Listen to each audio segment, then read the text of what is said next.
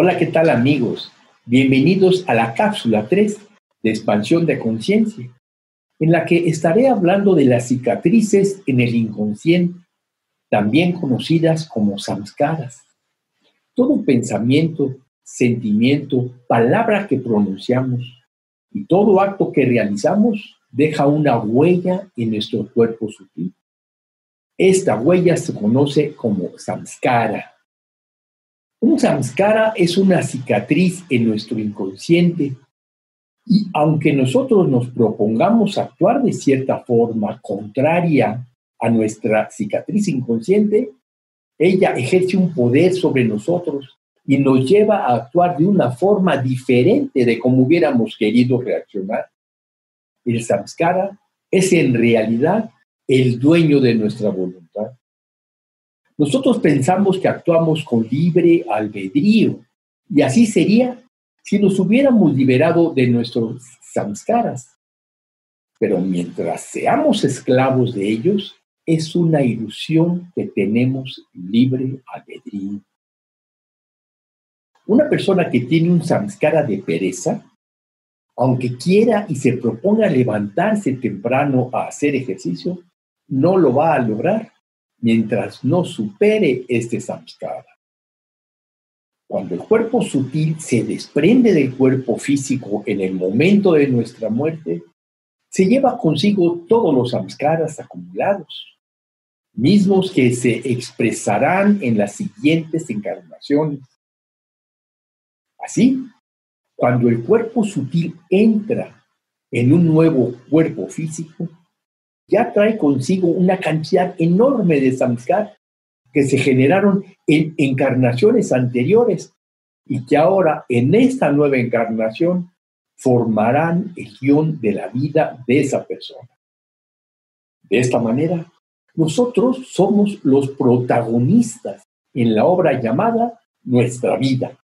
Día a día hay samskaras que van apareciendo, es decir, van saliendo de su escondite en el cuerpo sutil y nosotros los vamos viviendo y vamos dejando atrás algunos y otros, los más profundos, nos acompañarán toda o gran parte de nuestra vida. En realidad nosotros escogimos esta vida, estos padres, este lugar de nacimiento. Escogimos toda la escenografía, todos los actores que nos acompañan, escogimos todo para limar nuestros samskaras. Cada día van quedando los samskaras latentes en el cuerpo sutil que irán apareciendo poco a poco en nuestra vida, o tal vez de forma repentina. Y así, los samskaras que ya venían en nuestro cuerpo sutil se suman a los que generamos en esta encarnación con nuestros pensamientos, sentimientos, palabras y acciones. Como decíamos, cada palabra, cada sentimiento, cada pensamiento y cada acción crea una nueva marca en nuestro cuerpo sutil. Y cuando repetimos estos pensamientos, sentimientos, acciones y palabras una y otra vez, el samskara se hace cada vez más profundo. Sin embargo, todos los samskaras todos nuestros samskaras de otras vidas y los que hemos generado en esta pueden ser erradicados. Pueden ser erradicados a través de nuestro crecimiento espiritual, que incluye la meditación, el canto de mantras sagrados y a través de vivir, de vivir en el presente con conciencia plena de cada pensamiento, sentimiento y acción entregando el fruto de nuestras acciones a la divinidad. También se pueden erradicar, erradicar como consecuencia de nuestro conocimiento a través de psicoterapia o la participación con plantas sagradas. Pero este autoconocimiento deberá ser puesto en práctica.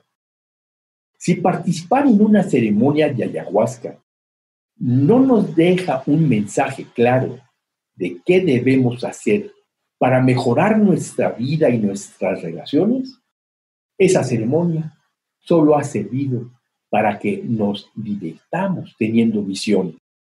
Igualmente, si tienes claridad de cómo debes mejorar tu vida y tus relaciones, y no te comprometes a llevar a cabo ese mensaje de la bolita ayahuasca, entonces se puede decir que solo estás jugando contigo mismo y haciendo cada vez más profundos los samskaras en tu cuerpo sutil. En el camino de crecimiento personal, lo que es realmente importante es el establecimiento de prioridades y de las acciones que se derivan de esas prioridades. Es decir, acciones que contemplan el bien para todos los involucrados. Tu crecimiento personal tiene que desembocar en respeto y aceptación por ti mismo. Tiene que confluir en la aceptación de tu propia responsabilidad. La madurez implica nunca culpar a otra persona por lo que tú sientes o a ti te pasa. Las prioridades que estableces, que son las que van a guiar tu vida, son aquellas virtudes que tú deseas cultivar. La paciencia, la gratitud, la amabilidad, la bondad, el perdón, la disciplina, la ecuanimidad, la paz interior, la alegría, la empatía, el amor y la compasión. Cultivar estas virtudes y otras que no mencioné es lo que limpia tu cuerpo sutil de todos los samskaras de esta vida y de vidas pasadas. Yo soy Jaime Ortiz. Gracias, gracias por haber escuchado este mensaje.